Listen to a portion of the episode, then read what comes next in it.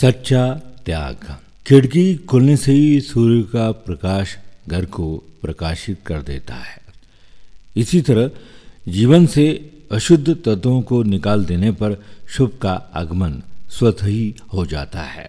बुराइयों के छूटते ही अच्छाइयाँ स्वतः ही पैदा हो जाती है।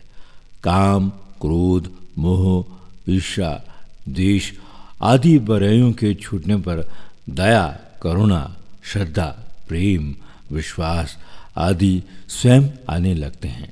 संग्रह की प्रवृत्ति हमारे जीवन में संघर्ष पैदा कर देती है।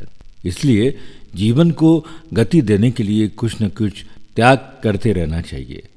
विषय, वासना और उससे प्रेरित भोग जीवन की विकृति है, ये त्याज है, क्योंकि इनके रहते जीवन में उच्च आदर्शों की प्रतिष्ठा संभव नहीं है। विषय भोगों का चिंतन जीवन में कई तरह की विषमता पैदा कर देता है। विषयों का चिंतन करने से उनमें आसक्ति पैदा हो जाती है। आसक्ति से कामना उत्पन्न हो जाती है। यदि कामना पूर्ण न हो तो क्रोध की उत्पत्ति होती है। इस तरह विषयों के चिंतन मात्र से ही अनेकों मानसिक विकृतियां उत्पन्न हो जाती है और मनुष्य अपने श्रेय पथ से विचलित हो जाता है।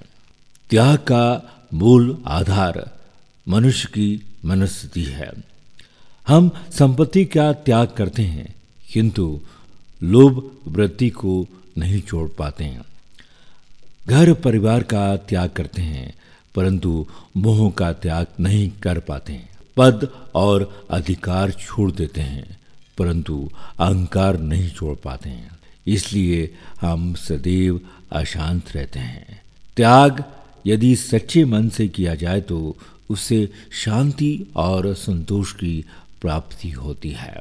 जब हम अपने पास से निरर्थकता को हटा देते हैं, तभी नएपन की संभावनाओं की राह खुलती है।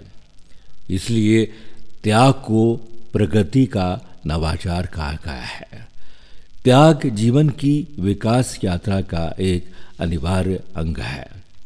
ये आत्मशोधन का राजमार्ग भी है। एक को छोड़ने पर ही दूसरे की प्राप्ति संभव होती है। त्याग बिना उन्नति का मार्ग प्रशस्त नहीं होता है। इसलिए त्याग करना चाहिए मैं और मेरेपन का, ताकि हम परम सत्ता की अनुभूति कर सके।